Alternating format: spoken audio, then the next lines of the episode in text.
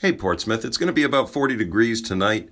You'll wake up to clouds tomorrow morning. That's going to begin to clear up and make for a nice sunny Easter Sunday. Highs tomorrow about 60 degrees. Have a great night, Portsmouth.